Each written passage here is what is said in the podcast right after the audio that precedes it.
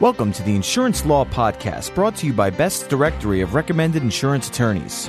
Welcome to the Insurance Law Podcast, the broadcast about timely and important legal issues affecting the insurance industry. I'm John Zuba, editor of Best's Directory of Recommended Insurance Attorneys. Joining me is Brendan Noonan from our communications team. We're pleased to have with us today attorney Asha Jackson from the law firm of Carlock, Copeland, and Stair in Atlanta, Georgia. Asha is a partner with the firm with extensive experience defending professional malpractice claims and she is also a litigation committee member in the American Healthcare Lawyers Association. Thanks very much for joining us today, Asha. Thank you. Today's topic centers on a Georgia Supreme Court ruling in which HIPAA bars defense attorneys from informally speaking to an injured victim's physicians, and Brendan Noonan will lead off today with our first question. Uh, yes, Asha, can you tell us a bit about this recent decision?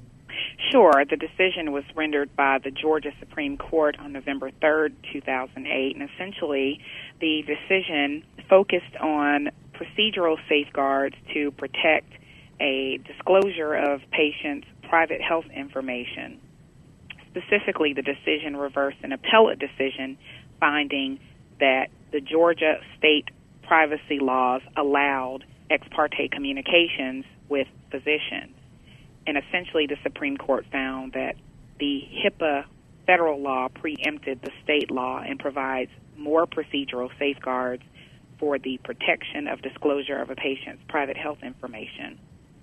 And so, what this means in the practical terms is that for attorneys defending physicians in medical malpractice cases who seek to speak with a plaintiff's prior treating physician, they have to do so by first disclosing that request to the plaintiff to allow notice and opportunity for an objection and or to obtain some sort of written authorization which would allow that defendant attorney to speak to a prior treating physician.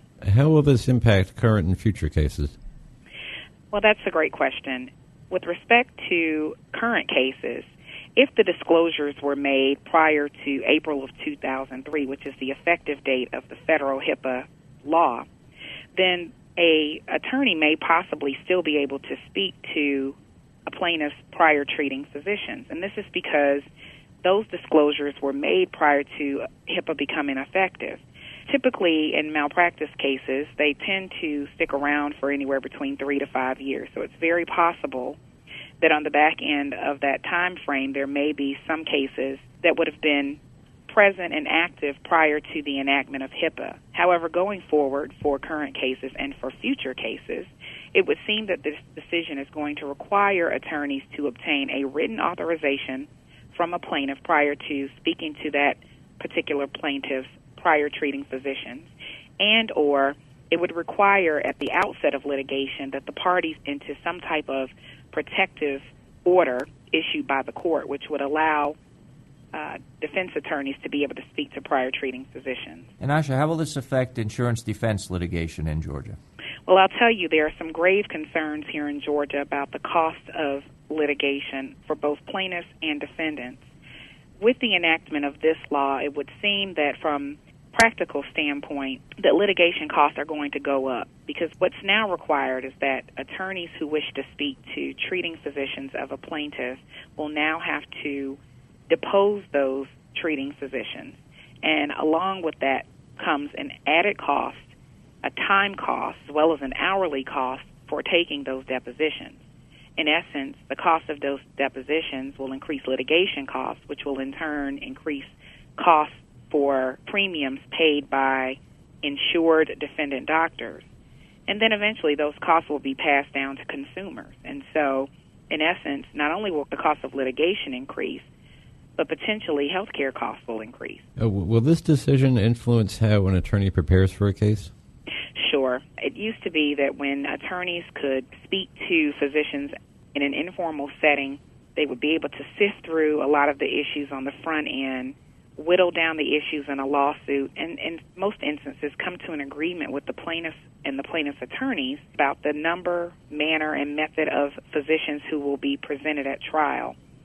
Because of this decision, defense attorneys will now have to depose every single treating physician over the course of a potential plaintiff's treatment history. And if you think about the lifespan of an average person and how many treating physicians they've seen over their lifespan, that imposes a tremendous burden on the defense bar to be able to learn health information, not just by way of records, but then to in turn uh, have to interview and depose those treating physicians to learn their mental impressions, thoughts, and ideas. And so it's going to protract the litigation, and then it will add costs for both sides going forward. And Asha, will other states be watching this uh, decision? Well, it would seem that other states have already started to watch it. If, if you read the decision in Moreland versus Austin, the court cited some of the other state laws that deal with these uh, privacy protection issues. And so I think that this is going to be on the radar for most states because of the trickle down effect of increasing litigation costs as a result of this decision. Is there any chance for an appeal? I think so. This case, Austin versus Moreland, did not deal with the state privacy protection law enacted when tort reform was enacted, commonly known as Senate Bill 3. Additionally, this decision does not restrict all ex parte communications with a physician. The court specifically held that other areas of communication, such as scheduling, the best manner and method for taking a deposition or learning the thoughts and impressions of a physician, are not restricted by this decision. However, I think what will be a good appellate issue will be the fact that the court will specifically need to address in the coming months what will constitute consent to disclosure. For example, the defense bar has always felt that when a plaintiff puts their health at issue, they have consented to disclosure of what would otherwise be protected health information under HIPAA. However, the plaintiff's bar is stating that the fact that a lawsuit is filed does not necessarily mean that the plaintiff is consenting to disclosure. And so I, I expect that there will be some fights as to what will constitute consent in the coming months. Okay, Asha, thanks very much. We appreciate your taking the time to speak with us today. Okay, thank you. And that was Asha Jackson from the law firm of Carlock, Copeland, and Stair in Atlanta, Georgia. Special thanks to Brendan Noonan from our communications team and to our producer, Brian Cohen. And thank you all for joining us for the Insurance Law Podcast. To subscribe to this audio program, visit podcast.insuranceattorneysearch.com or go to online directories such as iTunes or Google or Yahoo's podcast directory. If you have any suggestions for a future topic regarding an insurance law case or issue, please email us at lawpodcast at ambest.com. I'm John Zuba, joined by Brendan Noonan, and now this message. Best's directory of recommended insurance attorneys is used by decision makers at insurance companies responsible for selecting legal counsel and representation. The printed directory is distributed annually to insurance companies, non insurance companies, third party administrators, and corporate counsel around the world, and the online edition is accessible throughout the year. Your listing in Best's directory of recommended insurance attorneys is the most effective way to ensure that thousands of potential clients have access to your outstanding credentials. Here's why you should be listed in the number one insurance insurance attorney reference. Your firm's credentials will be listed in our comprehensive reference guide, which is made available to thousands of insurance professionals globally, both in print and online. AM Best listees are recognized as the most qualified in their field to represent the unique needs of insurance companies. Key decision makers rely on the directory to take the guesswork out of their selection process. They know that only the best are listed, those firms with a proven track record of excellence who are recommended by their insurance industry clients. And remember, one low rate guarantees year year long visibility for your firm. We invite you to use our web application process to apply for a listing today. With our reasonable rates and broad exposure,